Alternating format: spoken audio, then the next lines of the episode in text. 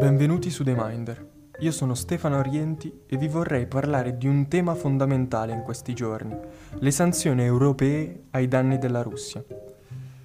La necessità di adeguate e forti sanzioni da imporre alla Russia è ormai un dato di fatto, un'urgenza condivisa da tutti gli stati occidentali. Il problema rimane capire quali, in che ambiti e a chi imporre queste restrizioni.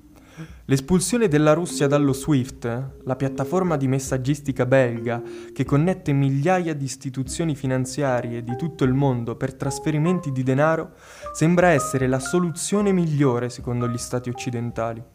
Questa restrizione andrà a colpire la banca centrale russa e gli oligarchi associati al presidente Putin, escludendoli dai flussi finanziari internazionali e limitando fortemente le loro attività globali.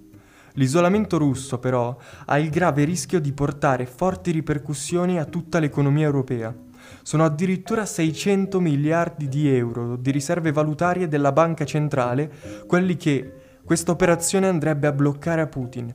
Molti investitori dovranno quindi fare i conti con una possibile iperinflazione monetaria e una fluttuazione dei prezzi, mentre molte aziende straniere dovranno smettere di dipendere dall'import e dall'export dei prodotti russi la crisi economica che si avvierebbe in Europa, di fronte anche alla creazione russa di un nuovo sistema di messaggistica alternativo allo SWIFT, andrebbe ad alimentare i problemi di coesione tra i vari Stati membri.